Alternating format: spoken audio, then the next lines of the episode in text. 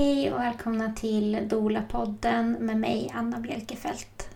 Idag ska ni få lyssna på Cat som är Dola och vi kommer att prata om oh, massa olika saker. Det är faktiskt lite svårt att välja namn till det här avsnittet.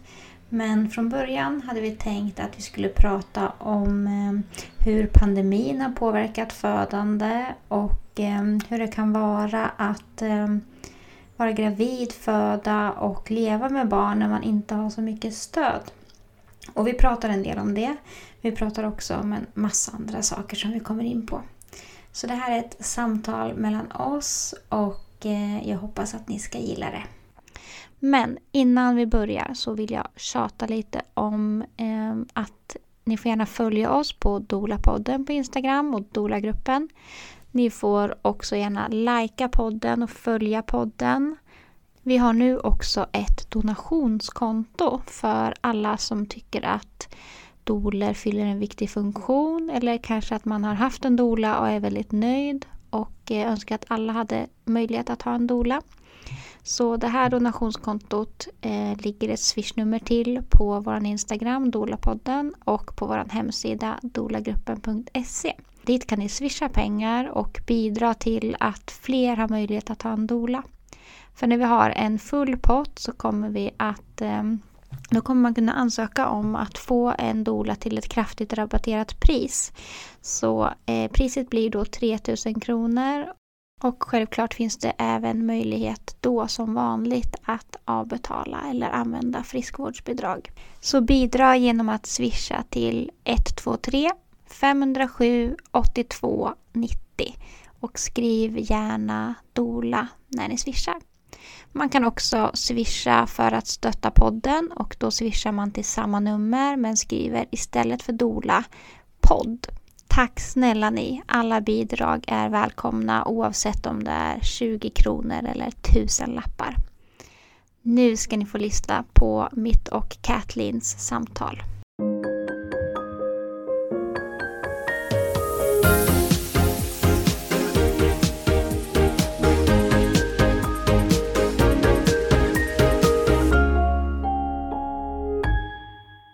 Välkommen till Dola-podden, Kathleen. Tack. Kul att du är här. Vill du berätta vem du är och lite vad du sysslar med? Ja, uh, Kathleen heter jag. Kat, flera kallar mig för. Kommer ursprungligen från Kanada. Uh, idag är det 30 år sedan jag flyttade Oj, hit. idag? Idag! Wow, stort! ja, så det är många år här. Ah. Men ändå, hjärtat är också där. Mm. Så trebarnsmamma. Jag är utbildad undersköterska, har jobbat på förlossningen och antenatal och sen uh, jobbar jag som förlossning och uh, graviditetsdoula. Hur länge har du varit doula? Oh, är det fem år nu Mm. tror jag? att det var. Vi träffades mitt första år, eller Mm, hur? mm. På, Är det fem år sedan redan? ja, tänk vad tiden Ja, går. herregud. Mm. Mm. Och hur länge hade du jobbat som undersköterska när du bestämde dig för att bli doula? Uh, jag jobbade i sex år som undersköterska Mm. och sen tog jag en paus Mm. för att ta hand om hemmet Mm. för min mans jobb. Uh, krävde mycket med honom borta så någon måste ta hand om familjen. Mm. Då tog jag ansvaret. Så jag var ganska ensam kan man säga med detta också Mm. utan släkt i närheten och Mm. några vänner men inte, inte en kommun som man hade i förr i tiden. Nej, Den precis. stöd Nej. som man hade. Så det är det vi ska prata om idag. Lite, ja. Ja, och jag tänker att det är ju någonting som för dig går igen liksom både i hur du har, hur du har levt nu senaste åren och tagit mycket ansvar hemma och Mm. att du kom till Sverige. Nu är det ju länge sedan men det tar ju, gissar jag, tid att bygga upp i ett nytt land. Och, Ja. Och sen um, vad vi pratade lite om, eller pratade lite om, var hur det gör ett skillnad om man har stöd av familj. För själv har jag ingen familj kvar i Kanada förutom min bror. Mm.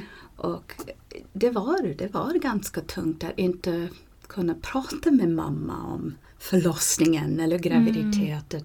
Att få bara höra Åh, oh, det var så där för din mamma. Åh, oh, vet du, din mamma hade samma sak. Åh, oh, men att höra det från släkten istället för en släkt eller ha någon komma och Mm. hjälpa till och stötta. Mm. Helt annorlunda. Mm. För du har inte din mamma kvar i livet? Eller? Nej. Nej. Mina föräldrar gick bort när jag var två, eller innan min andra födelsedag och min syster dog också. Det var en bilolycka Alltså när du var barn? när jag var barn. Ah, okej. Ja, så det var min bror och jag. eh, vi bodde hos en faster. Mm. Vi hade stor släkt. Mm. Men ehm, det var alltid någonting annorlunda kan man säga. Man visste till och med som barn. Det var, det var en mammalängta man hade. Men det var någonting som saknades. Och min, min man, liksom graviditet, barndom, liksom. Jag vill ju alltid ha ett barn. Och jag vill ju alltid vara en sjuksköterska som min mamma. Hon Mm. var en uh, sjuksköterska på förlossning och Okej. BB. Mm. Så jag, eh, det var mitt dröm att följa i hennes fotsteg och Mm. ha familj och, och allt. Men ehm, ja, jag tog det i ett annat land. Ja, precis. Sin egen väg ändå. Mm, Ja. Men okej, så de eh, gick bort när du var bara två år? Ja. Ja. Minns du någonting av det? Jag minns, jag hade minnen. Um, men, eller drömmar. Det var oftast en dröm. Jag hade en upprepande dröm.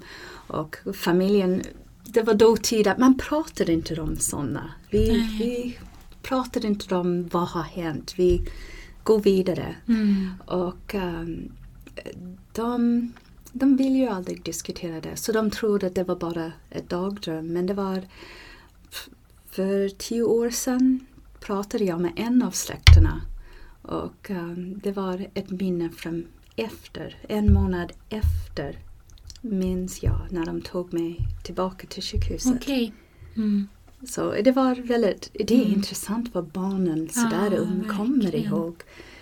Okej, så de dog inte direkt i olyckan? Eller? Jo, de Ja. gjorde det. Mm. Men vi, jag var i sjukhuset i tre månader Mm. Och det var jul så de fick ta mig hem Okej. och okej. fira jul också. Ah, så du var med i bilen Mm. men omkom inte? Ah, jag fattar. Okej. Och min bror också. Okej. Mm. Överlevare. Ah, wow. Ja. Ja, var ska vi börja Kat med Mm. din berättelse? Men om graviditeten, om man tänker på, vi pratade lite hur it takes a village to raise a child. Mm. Och när... Um, idag är vi väldigt mycket för oss själva. Att det är inte byn längre som Nej. ger stödet. Och... eh, Ja, det, det är svårt att berätta lite hur, hur man, man känner så. Mm. För under, när man fick barn till slut, åh liksom, är det här hur det känns Mm. att vara mamma? Det var, det var ingenting man kunde diskutera med någon. Det var, eh, man hade inte sådär tajta vänner som man har idag heller, som man bygger upp. Men det, man var ganska ensam. Mm. Vill du berätta, hur gamla är dina barn? Min son är 22, Mm. min dotter är 20 och min yngste är 13. Mm. Så vi har inga bebisar längre. Nej, de är ganska stora. Mm. Vill du berätta lite om dina födslar? För jag tänker att det kanske också ger en eh, ingång och en bild i hur eh, tiden blev sen för dig. Okej.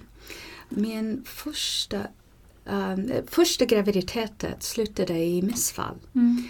Och det var, det var en av dessa gångerna att man vill ju ha en mamma att prata med. Att man vill ju ha även en syster att prata med, någon. Men nej, det var, man fick höra av folk här. Det är inte lätt. Mm. Det var svaret när man försökte prata med Mm. de kvinnliga folk som var i närheten. Men det var ju inte någonting folk vill prata om Nej. på samma sätt. Så det, jag fick lära mig att det är inte lätt betyder att vi bytte ämne. Ja, precis. Vi avslutar det här samtalet. Ja. Ja. Och sen, um, jag hade, eller jag har en moster och under den där tid um, hade vi lite kontakt och hon var, åh, oh, det är precis som din mamma, din mamma fick missfall också. Okej. Um, en, och sen blev jag gravid igen och graviditetet var jättebra. Mm. Um, förlossningen var lite kaos, kaos, gick lite snett. Men um, igen var det, är det här hur det känns? Mm. Är det här hur det känns att ha barn? Är det här, för familj hade jag inte så jag visste inte hur det skulle kännas Nej. att ha en familj, att ha mitt eget familj för en gångs skull. Mm. Så um, det var många, många blandade känslor och fastern som jag bodde hos, vi var aldrig så nära. Nej. Hon är, hon är en faster. Det är den enklaste sätt man kan beskriva en faster som jag bodde hos. Mm. Och Det var inte en modersfigur? Så. Nej, Nej. nej, inte alls. Och hon, när, när man beskrev, åh oh, vi fick barn, åh oh, grattis, det var inte samma uttryck som man hör alla andra få av mamman. Så eh, man blev lite ledsen över det. Mm. Och sen eh, när jag fick mitt andra barn, en dotter, det var liksom Wow, är det här vad m- moder, dotter, är det här hur det känns? Mm. Och vi träffade, vi var på min brors bröllop med mina barn och min man. Hon var fem månader gammal. Och jag träffade min most, eller faster där, förlåt. Och jag märkte, jag märkte så tydligt vilken skillnad känslorna var. Och vet, man trodde att man var helt, att det var någonting fel med sig själv för att man Mm. inte hade den där uh, connection till den här kvinnan. Um, men BVC tack och lov märkte av det. Mm. De såg att man var ledsen över någonting. Um, och de skickade en terapeut hem till mig. De Mm. kom hem till dig då. Wow. Så Mm. du vet, en gång öppnar man dörren och man är där i morgonrock och ah, jag har inte städat och fixat och Mm. sorry. Men hon var, jag vill se dig så här. Ah. Jag vill se dig så här. Och hon berättade att det är väldigt vanligt den här känslan. Många kvinnor um, lär känna sina, eller respektera sina mödrar mer Mm. efter de själv frimår. Mm. Absolut. Det tror jag många känner igen sig i. Ja.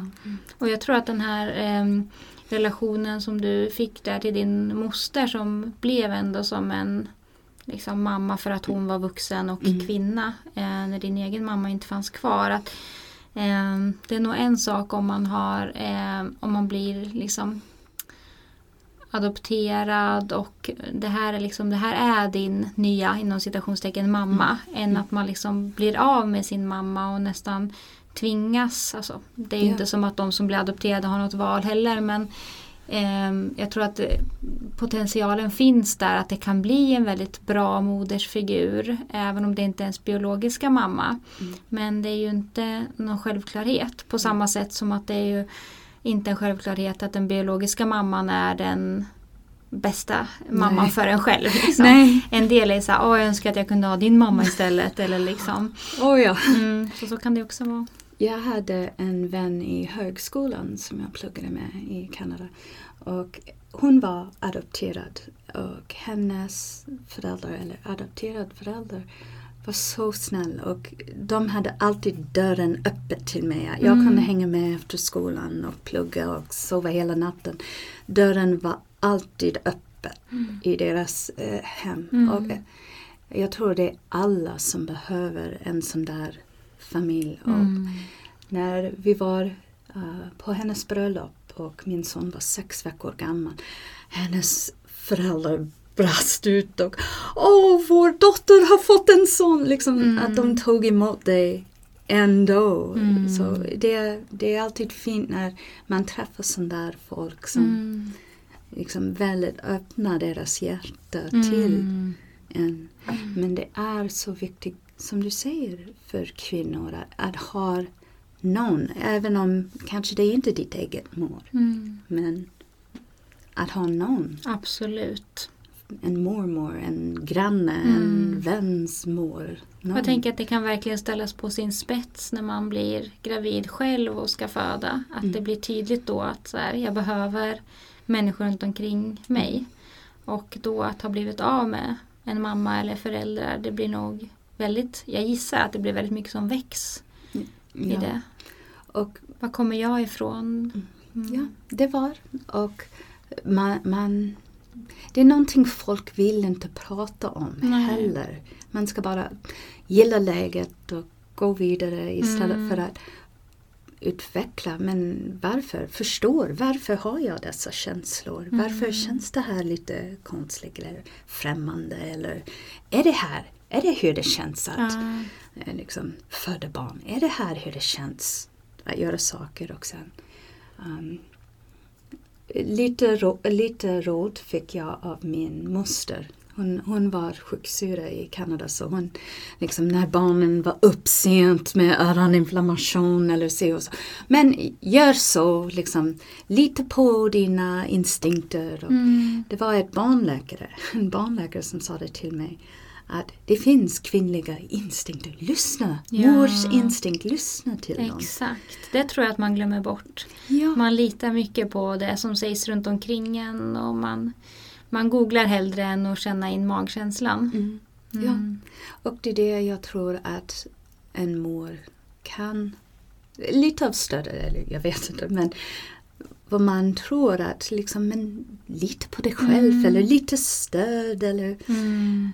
Det liksom, Bara någon som lyssnar. Mm. Ja, ja. ja.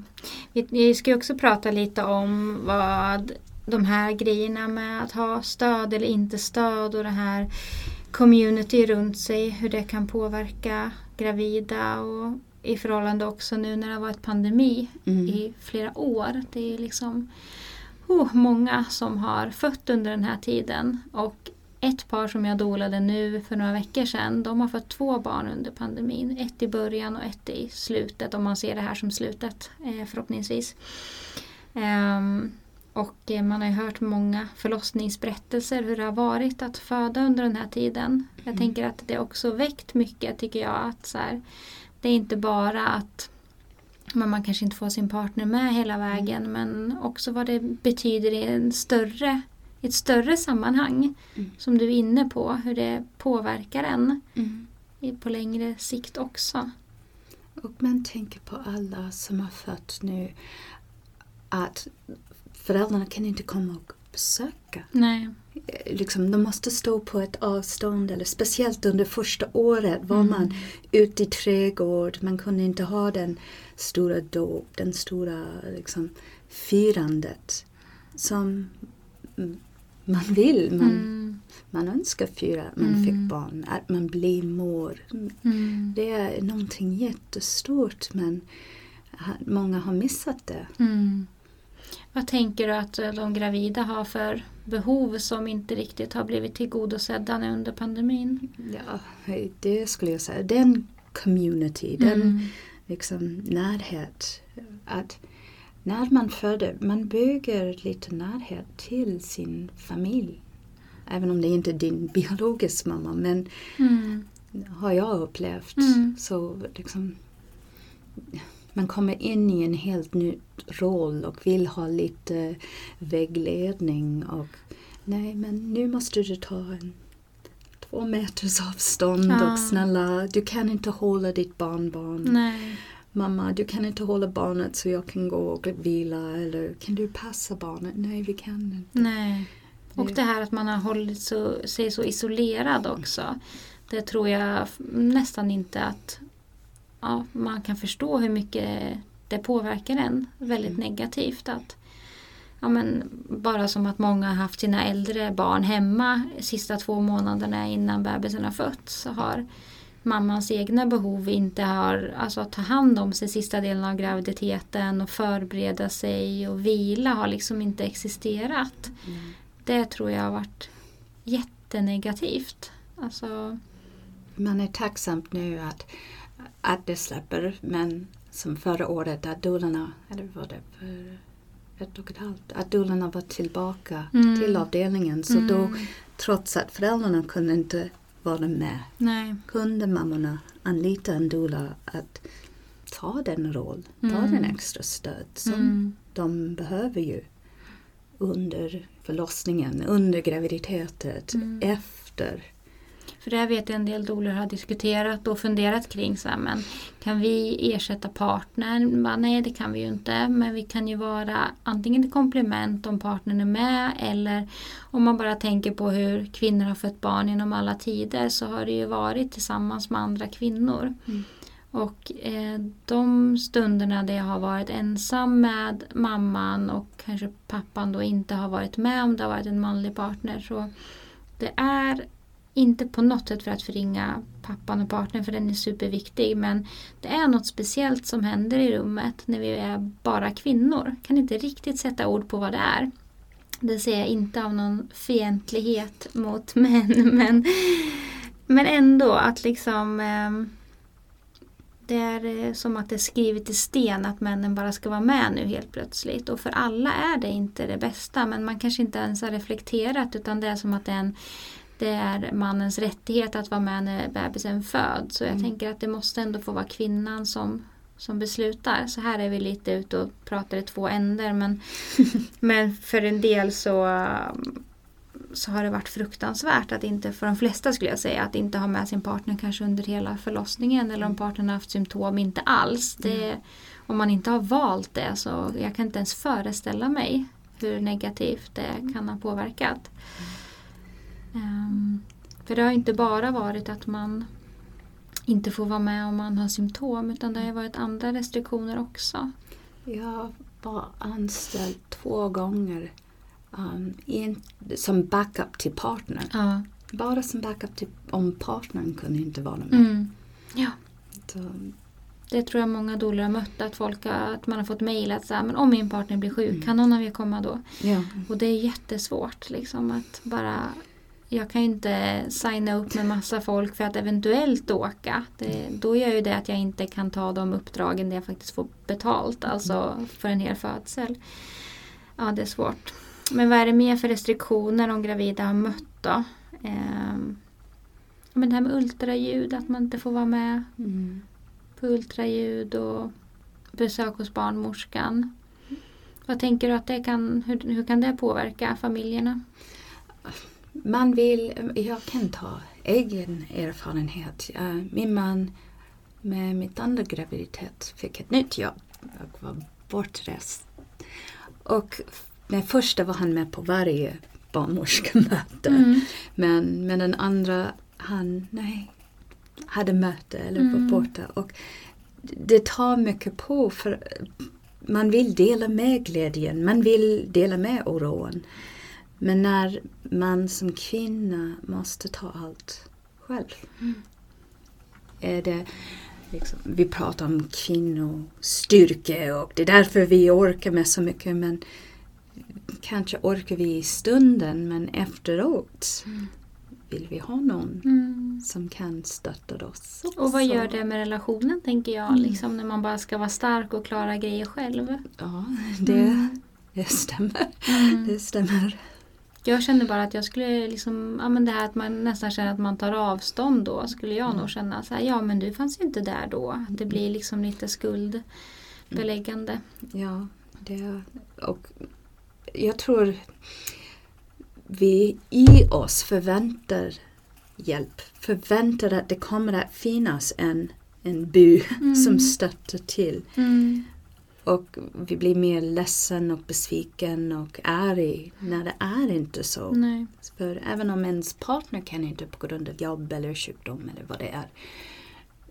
Man hoppas att någon ska och ja, man hoppas att släkten ska ta, Mm. ta ett ansvar. Mm. Hoppa in, stötta till. Ja, det har verkligen fallit bort. Men Ja. det är ju en sån djup biologisk förväntan att vi ska Mm. ha stödet under graviditeten, under födseln och Mm. inte minst när bebisen är född. Att Mm. man, så här, man har en förväntan och så blir inte de behoven tillgodosedda och så blir man deppig och så har man liksom fått, då får man direkt diagnosen så här, förlossningsdepression. Mm. Men det kanske inte alls var förlossningsdepression. Det kanske var att man inte fick sina behov tillgodosedda helt enkelt. Eller Det här är liksom ett behov som ett mänskligt behov. Mm. Som är, ja, För de, man hör mycket om depression idag och man är mer medveten men man undrar om, okej det har alltid funnits men var det lättare att hantera för att man hade stöd Oh, ja. runt omkring Mm, sig. Exakt. Det finns en anledning att det har blivit vanligare och vanligare. Mm. Alltså helt övertygad om att det, det som vi alltid återkommer till att det är stöd. Mm. Trygghet och stöd som man behöver. Men liksom för dig, för du hade inte din mamma här heller Nej, när du precis. fick. Nej, mina föräldrar bor ju inte i Stockholm. Eh, och jag tänker att jag tror att många eh, känner igen sig i det också. Att när man blir gravid så bör man fundera över vad man har för relation till sina egna föräldrar. Oh, ja. Och eh, så här, men vad var bra under min uppväxt och vad vill jag göra annorlunda och vad har jag fått med mig? Och, ehm, också in i föräldraskapet, hur var mamma i de här situationerna och vem var hemma mest med oss? Och hur var min mammas förlossning? Och, eh, jag har alltid varit så intresserad av att höra det och liksom titta på så här filmer eller bilder. Så här, ja, men det här var när jag föddes och det här var när mina brorsor föddes. Och, man fastnar väldigt mycket lätt i att planera inför födseln så himla mycket. Men det är ju sen man egentligen lever hela livet i postpartum. Ja. Att liksom tiden efter att den kräver också planering och liksom eftertanke. Och att man behöver planera för hjälp och be om hjälp. Och, ehm, jag kunde känna så att jag var typ så avundsjuk på alla som hade sina föräldrar i stan. Jag Jag bara, men med. gud vad lyxigt. Ja, liksom. Mm. Och bara så här, men gud de kan hämta på förskolan och liksom Ja men som jag var ju självstående och hade en liten liksom och dolade. Det var ju jättesvårt att få ihop liksom åka på en födsel mitt i natten när min son låg och sov hemma. Jag hade ju ingen som kunde komma och ta honom liksom. Jag förstår inte ens hur jag fick det att gå ihop. Men eh, då tänkte jag så här, gud vad lyxigt för alla som, har, som bara kan ringa till sina föräldrar och så bara kommer de. Jag fick en liten barnflickor. Mm. Grannens barn eller en kompis barn för att hämta min från skola. Eller Mm. jag jobbade på SÖS och man började klockan sju. Mm. För skolan öppnade halv åtta. Så Ja.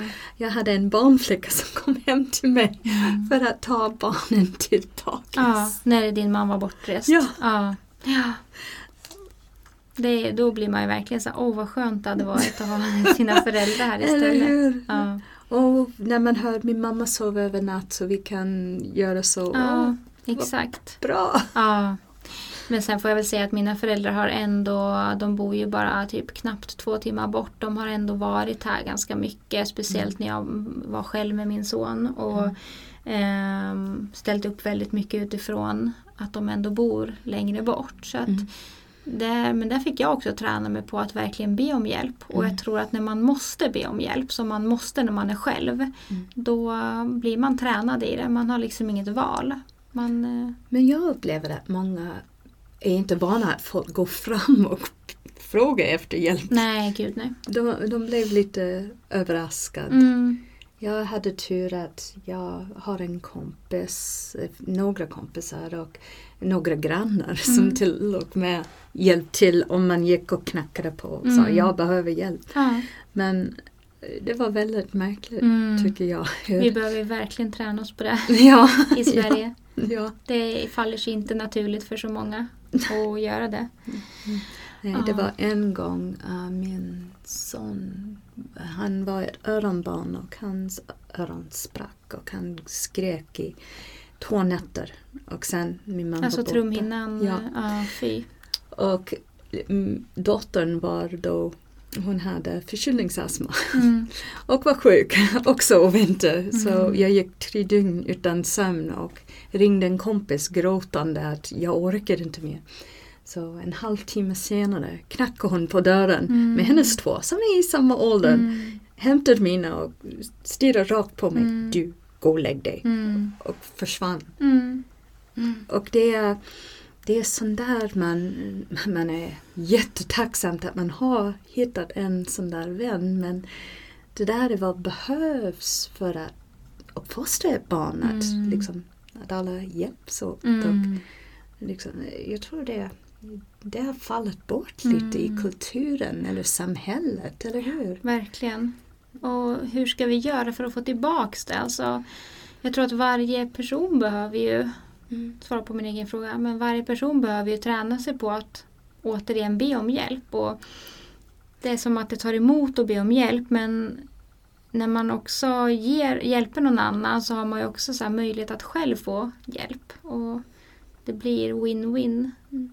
Men jag, undrar om folk har vaknat till lite under pandemi när liksom, ni har inte kunnat gå och, och vara med barnbarnen eller jag har inte kunnat gå hem till min mamma och liksom man undrar om det kommer en Mm. ändring nu. Mm.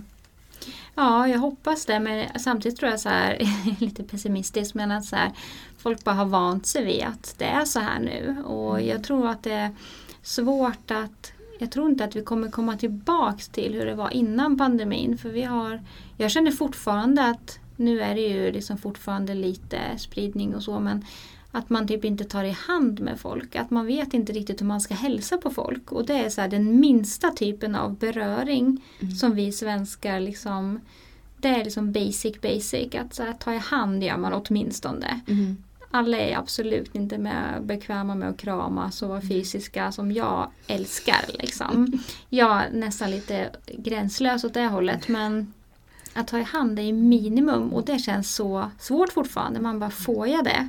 Eller tycker folk att jag går över en gräns nu? Liksom? Men det är jätteroligt kulturellt. Ja. Hur ehm, vi, många i USA som jag känner kommer och ger en stor björnkram till till och med främlingar. Ja. Så vi hade en amerikan som har en gång gjort det här och mina svärföräldrar står där helt still. De Mm. förväntade inte att den här främlingen skulle komma Nej. fram och krama dem bara för att han känner mig. ja men exakt. Ja, men så trevligt. Åh, vi får få lite inspiration. Eller Ja. liksom ta lite från hur andra kulturer har det. Mm. Alltså, jag tror att de här em, restriktionerna och liksom allting. Jag förstår att man behöver ha restriktioner när det pågår en pandemi. Jag har verkligen liksom respekt för det. Eh, även om jag inte har känt mig rädd för covid. Liksom, så de restriktionerna hör inte hemma på förlossningen. Nej. Alltså för mig, det är en mänsklig rättighet att ha stöd när man föder barn. Det är Mm. punkt slut.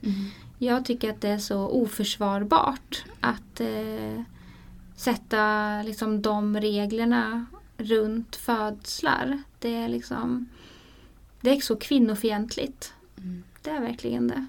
Och sen förstår jag inte heller som en del kliniker har så stängt av vissa ingångar. Att så här, den här eh, dörren är avstängd, ni får gå via huvudentrén. Man bara, men då blir det mycket mer rusning i huvudentrén. Då blir det mycket mer människor på liten yta liksom. Eh, än att man går in vid den dörren som är närmst hissen. Mm. Åker direkt upp liksom, till förlossningen. Att det är en sån här grej som för mig, den, någon måste förklara det för det är inte okej. Ehm, Men vi som dolar, vi pratar så mycket om oxytocinet och Mm. närheten och liksom kroppskontakt. mm, hur det har påverkat under covid. Hur det måste vara så svårt. Det var svårt för mig som mamma att inte kunna liksom, ha en mammakram av liksom, min mamma. mm, Men det måste ha varit så svårt för så många andra att liksom inte kunnat ha mm. den oxytocinkram. Av, Mm. av, Ja precis, det där tror jag inte att folk förstår riktigt som inte känner till oxytocin och inte förstår hur närhet påverkar vårt psykiska mående. Och vart man får mycket av Ja. det ifrån. Exakt. Framsidan av kroppen. Kroppen. Ja, precis.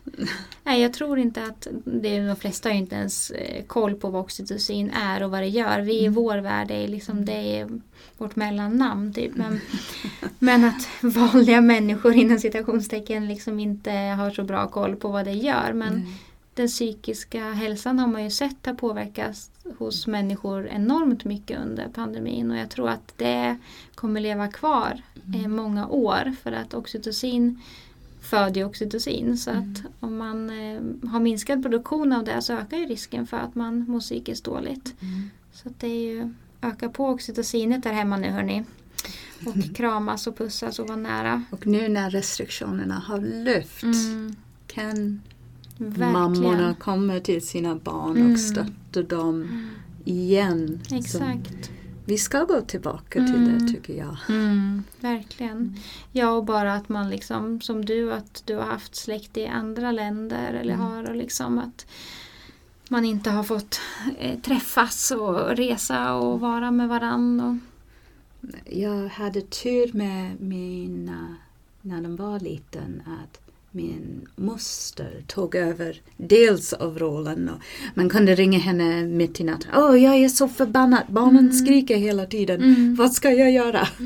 Eller nu har jag en kusin som jag pratar mycket med i Tyskland och vi liksom säger samma sak om vuxna Mm. barn. Mm. Men alla behöver sån där typ av stöd. Och jag vet inte om det är viktigt med släkt men av någon anledning kan man, jag upplever, prata lite mer öppet om Mm. saker. Mm. Ja, jag tror att för en del är liksom släktbandet väldigt viktigt för att man ska göra det. Mm. Och för en del är det kanske inte det. Men jag tror att det som vi har sagt, att det liksom väcks när man själv ska gå igenom en så stor förändring som det innebär att bli förälder. Ja. Och det är en stor förändring. Man vet inte hur verkligen man ska bli förälder. Nej. Vad ska man göra? Man kan känna sig vilsen och Mm. Det är inte Mm. bara vad man ser i filmen och går runt i parken med barnvagn som Nej, alla andra gud. ser.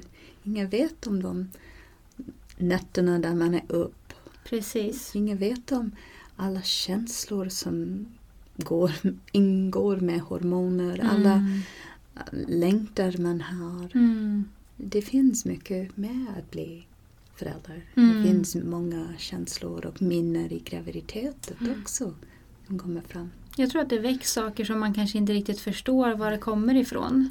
Eh, och eh, drag hos sig själv som man inte känner igen och att det kan kännas lite främmande och läskigt. Och så har man kanske eh, sin partner som man eh, Ja, men om man bara känt varandra några år, de flesta har ju inte känt varandra hela livet när de skaffar barn. Liksom. Nej. Då kan det vara lite svårt att säga oj men nu känner jag så här och nu är det på det här sättet. Hur, hur kommer min partner ta det här om jag tar upp det här nu?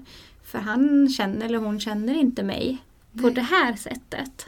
Vet inte vem jag var som barn, vet inte vad jag har allt jag har varit med om och jag kanske inte ens förstår själv var alla känslor kommer ifrån. Nej, och sen när man blir förälder kommer många barndomsminnen fram som man har tryckt undan eller glömt bort. Mm. Eller, det ändras mycket i kroppen Ja, och i exakt. minnen. Mm.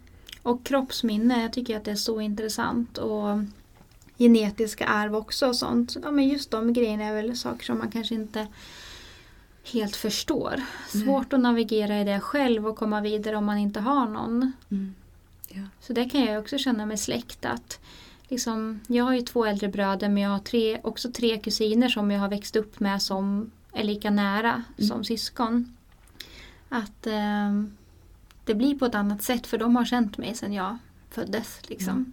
Så att har man bra relation till de som har varit med en hela livet så tror jag att man har väldigt mycket att, att vinna på att gå tillbaka till de relationerna om man har kommit ifrån dem lite. Mm. Att liksom prata och ja, vad vi har varit med om tillsammans och vad som har hänt och vad man tänker att man eh, vad man har med sig som är liksom positivt och som man vill bära vidare Mm. i sin roll som förälder. Och det är det, man måste gå igenom vad, är, vad har varit positivt och vad har varit negativt. Mm. Och försöka jobba igenom det, navigera genom det, att inte upprepa vissa Precis. saker. Det har varit lite klurigt med oss för vi har två olika kulturer. Så. Mm. Ja, för din man är svensk. Yes. Mm. Och jag är van med liksom order och barnen ska hjälpa till med allting och Mm. det ska vara mycket regler och Mm. men det var mer av ett avslappnat så jag har varit tvungen ibland att bita på läppen Mm. och andas djupt och okej jag, jag ser ingenting just nu. Nej. Jag ska gå ut från rummet. Mm. Ja, det är sådana grejer som man inte tänker på när Nej. man har barn liksom, och någon från samma kultur. Sen kan man ju ha barn med någon från samma kultur och ändå ha väldigt delade åsikter. Word, det här var något vi pratade om innan vi började med inspelningen. Ja. Eh, men jag kan tänka mig att man eh, stöter på grejer där som man kanske inte har funderat på eh, under den tiden man inte har barn tillsammans. När man bara lever i en parrelation. ja. Så kanske man ställs ju verkligen för nya saker sen. Oavsett liksom såklart. Men kanske ännu mer om man kommer från olika Mm. bakgrunder eller så. Men jag tänker ju hur många jag känner, eh, där jag kommer ifrån i Kanada kom många liksom, i förr i tiden dit. De vandrade så Mm. min farmor till exempel, hennes mamma och pappa bodde på um, östkusten så hon bodde mer centralt. Hur de gick med jobbet, de navigerade eller vandrade med jobbet, Mm. flyttade med jobbet. Liksom, men ändå var det kommun. Mm. Det var kommun Mm. och inte, inte den ensamhet. Nej. Och man undrar hur det har ändrat. Mm. För där skrev de bara brev till varandra. Ja. Men Och jag kan typ sakna den tiden när man skrev brev. Alltså jag tänkte på det, jag pratade med min sambo liksom att så här, åh här, vi åkte igenom Täby. Jag bara, när jag var liten då hade jag en brevvän som bodde i Täby. Han bara, ja just det. Men jag tänker på det här med restriktioner kring graviditet och födsel också. Att det som jag har återkommit till väldigt mycket som exempel har varit att ja, men så länge man får gå i stora shoppingcenter och shoppa så Mm. kan det ju inte vara okej att säga till gravida att de inte får ha valfria stödpersoner när de föder. Alltså Mm. kan någon bara förklara det för mig? Liksom? Nej, det går ju inte. Alltså, it makes no sense. nej, nej det, är, det är mycket man har inte förstått. Det är, sån, det är så oförsvarbart. Mm. Och det känns som att eh, det är inte de som jobbar på förlossningen som har bestämt de här grejerna. Mm. Men jag tänker att de upprätthåller ändå. Ehm, de, alltså jag tänker att vi som jobbar med gravida, vi måste hålla de gravida bakom ryggen oavsett. Och sen är inte jag anställd av sjukhus så jag kan inte helt och hållet föreställa mig vad det innebär att ha den förväntan på sig eh, från liksom chefer och högre makter så man säger att vad man ska liksom förhålla sig till. Men eh, vi måste hålla kvinnorna bakom ryggen i första hand. Mm. Och vår eh, arbetsplats är liksom, det måste ju ändå vara sekundärt. Men jag är också lite anarkistisk av mig.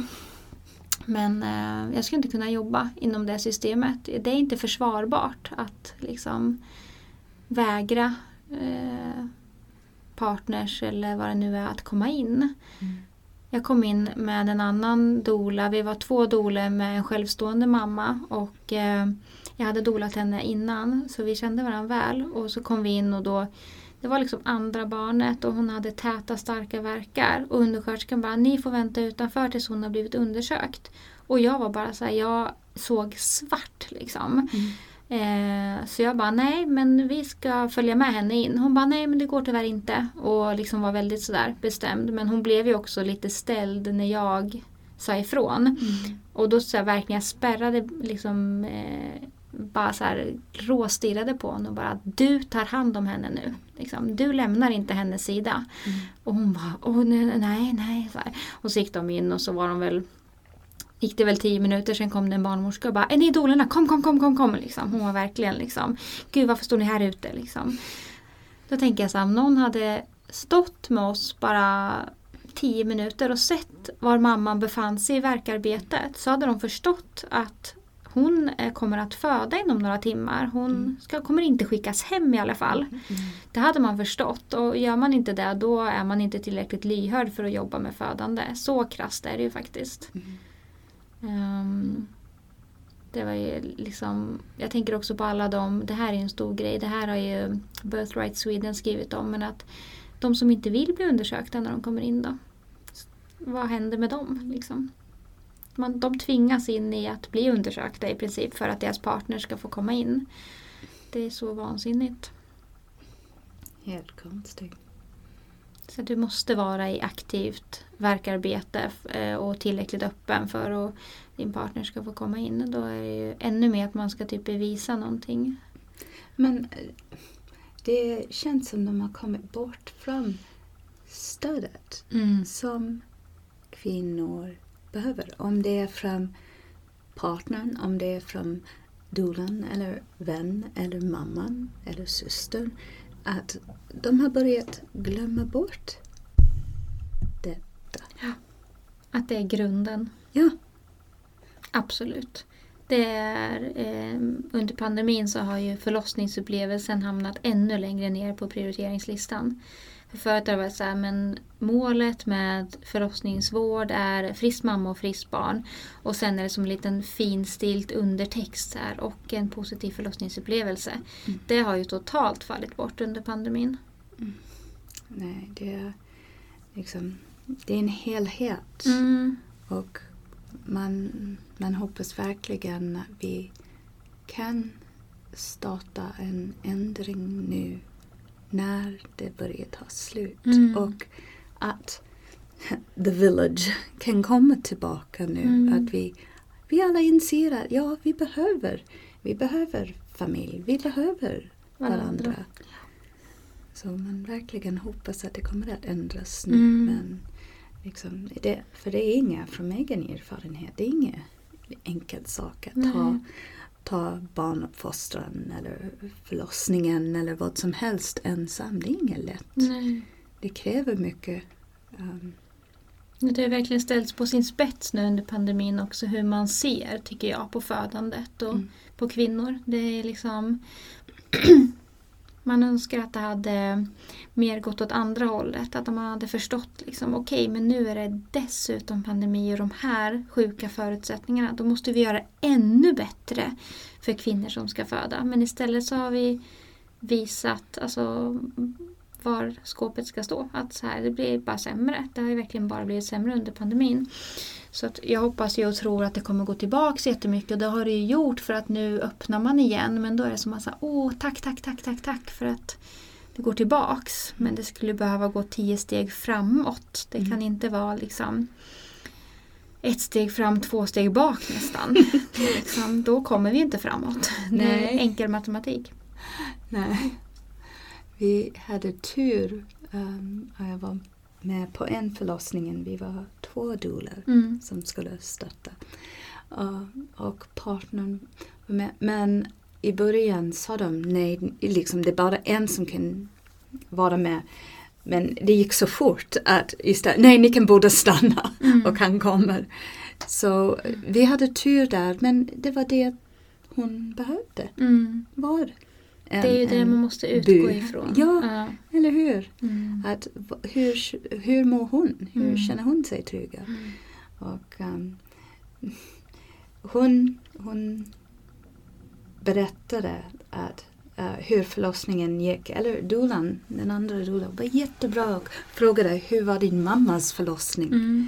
Och det är jag inte så van med att fråga men framöver kommer jag alltid att fråga Mm. hur var hennes förlossning? Mm. För vi upplevde en likadana Mm. som hennes beskrivning. Mm. Så det var väldigt intressant Mm. hur, hur det kan gå.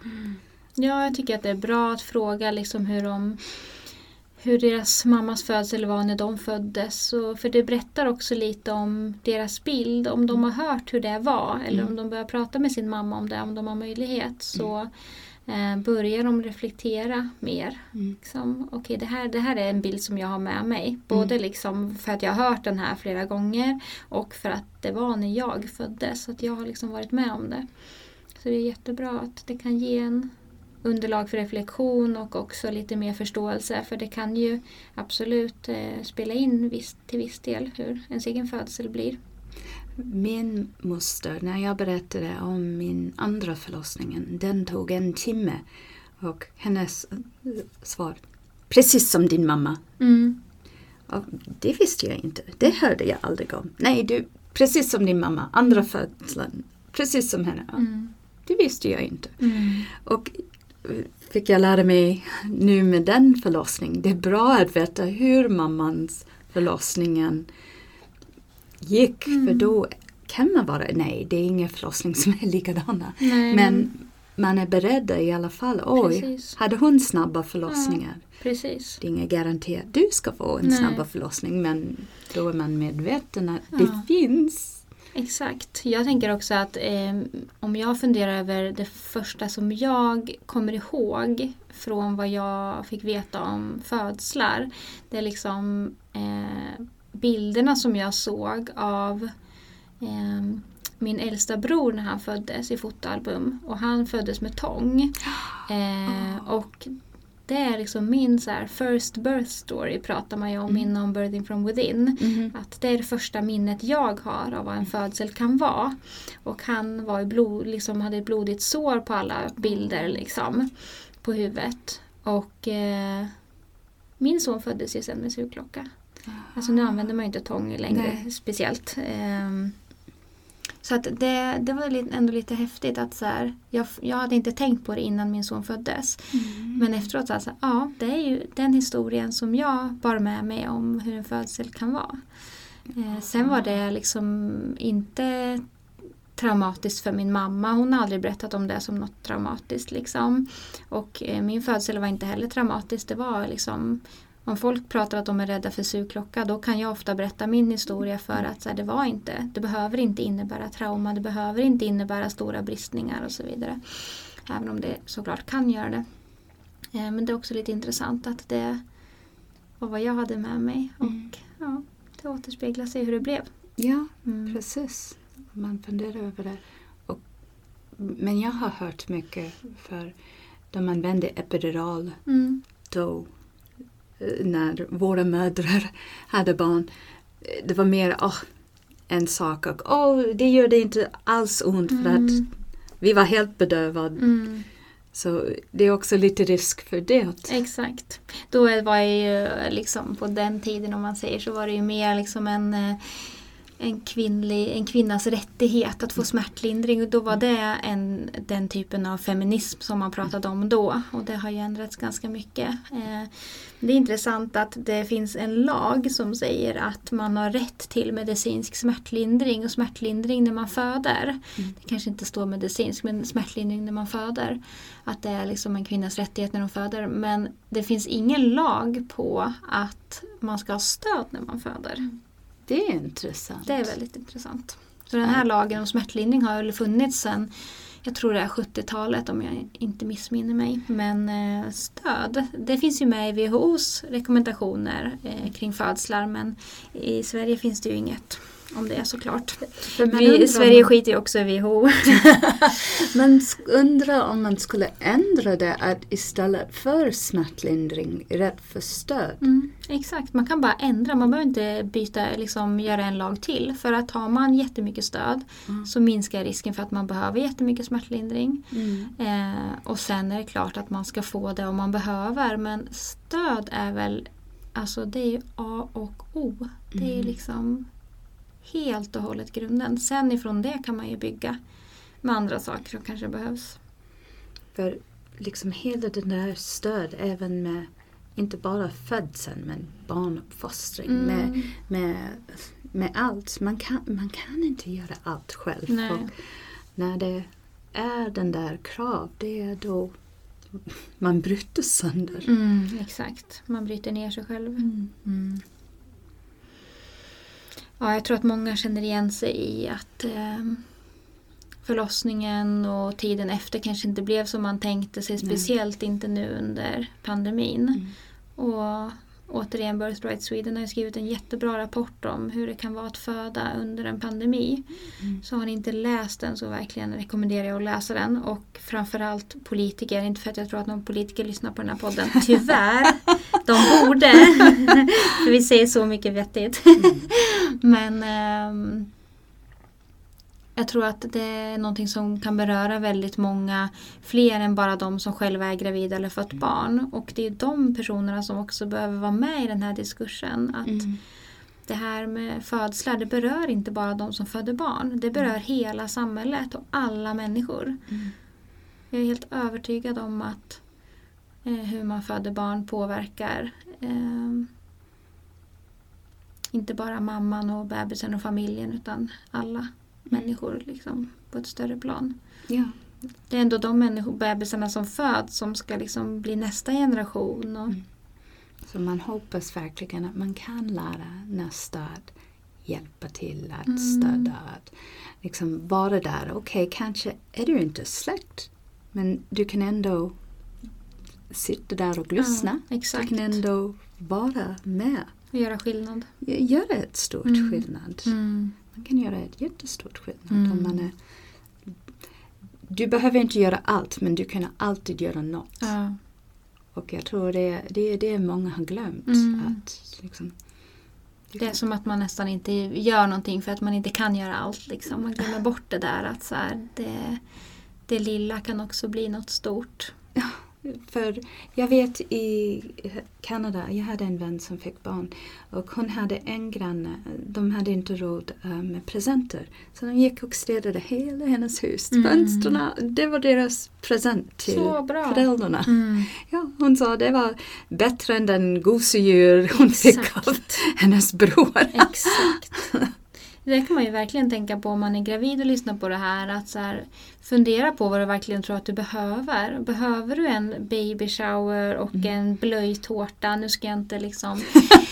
nu, nu har ni redan fattat vad jag tycker om det. Men, ehm, eller behöver du någon som kommer till dig och håller dig sällskap när du är ensam med bebisen hemma? Eller någon som kommer med matlådor? Eller någon som tvättar några maskiner? Alltså, Men baby shower för oss var inte bara den blöjtårta. Det var att vissa kom med mat Ja. eller med, med vissa andra Mm. saker. Så när, när jag fick mina tre var det, var det inte då baby shower. Jag fick höra åh det är otur att köpa någonting Mm. innan barnet föds. Och jag, var lite sur men jag får en baby shower. Alla andra har fått det. Varför får jag inte det? Mm. Ja, det kan ju vara så olika innebörd Ja, man lägger det där. Jag nu tänker är väl det, mer på den idag är det mer accepterat här i Sverige. Idag Mm. kör de den gender revealing och allt sånt. Men Jag himlar med ögonen.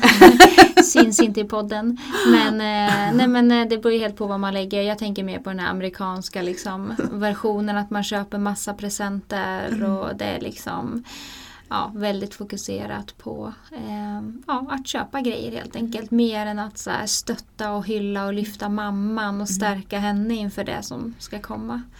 en sak min uh, faster som jag bodde hos gjorde. Varje gång en mamma fick barn kom hon med en present till mamman. Det Mm. var aldrig till barnet. Nej, hon sa barnen får gott om presenter av alla Exakt. andra. Hon alltid gick med handkräm och Mm. eh, en fint liten paket. För det är väldigt det är inte så ofta som Nej, man hör att de hedrar mamman. Exakt. Det är vissa som säger att eh, när mamman eh, har fött så, så ska hon få presenter av partnern.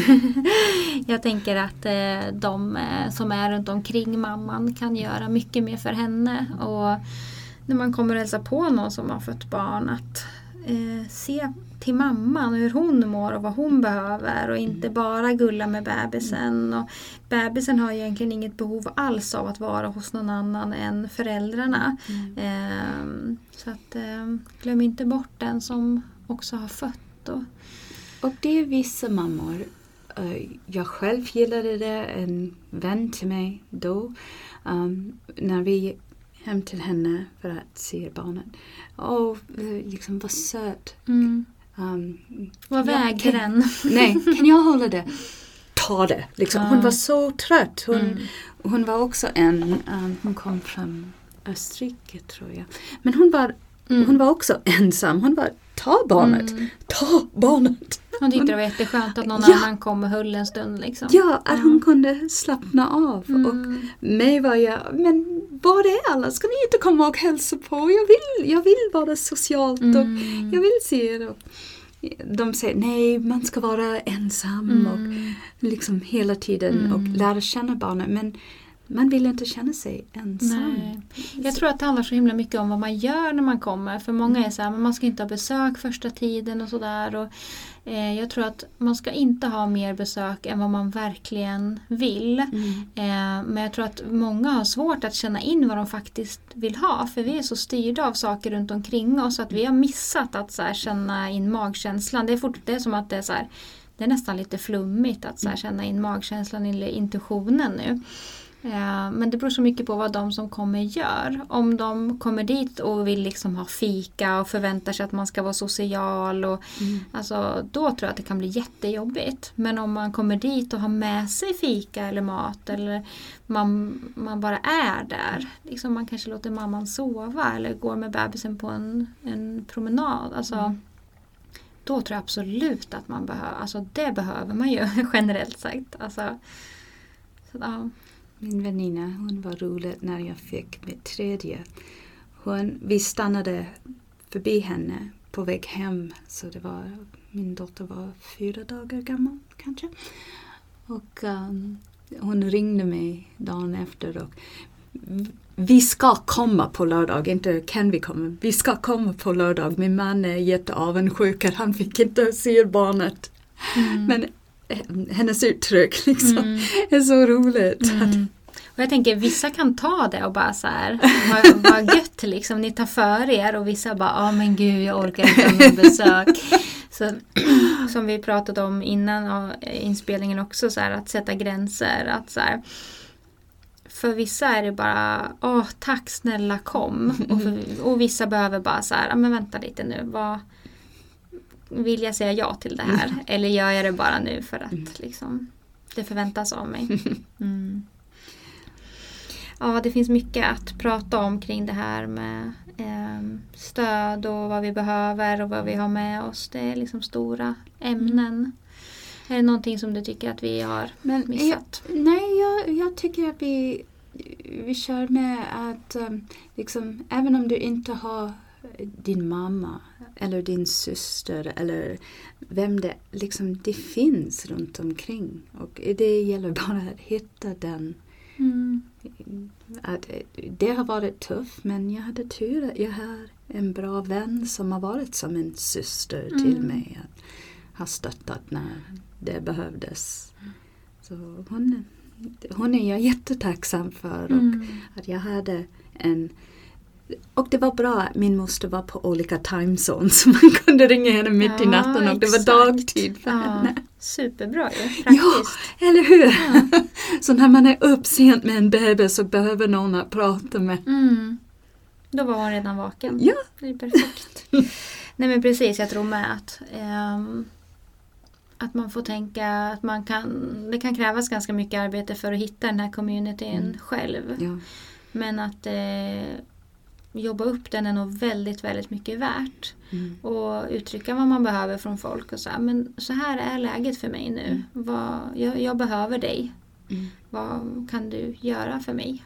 Liksom, kan, du, kan jag få det som jag behöver från dig? Så, då blir det också lite tydligare vilka ens nära vänner är och Mm. vilka man kan lita på. För jag har märkt när jag hade mina och man vill ju med vännerna man hade då. Man vill ju nämna, åh men det har varit en tung natt eller det här.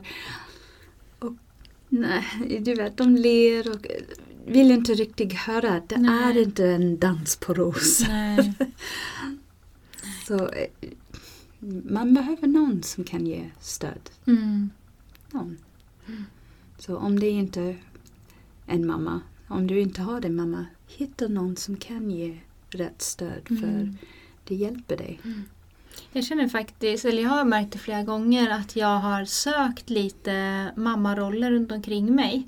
här i Stockholm. Liksom, att så här, jag vet att jag pratade med det, om det med en annan doula också, att man, de här äldre, att man behöver liksom den äldre generationen. Mm. Och Eh, jag hade kontakt med en doula ganska mycket förut som eh, hade kunnat vara min mamma i ålder. Mm. Och liksom att det var så skönt att komma hem till henne och ibland hade hon lagat lunch och liksom bara sitta och prata med henne. Mm. Det var så...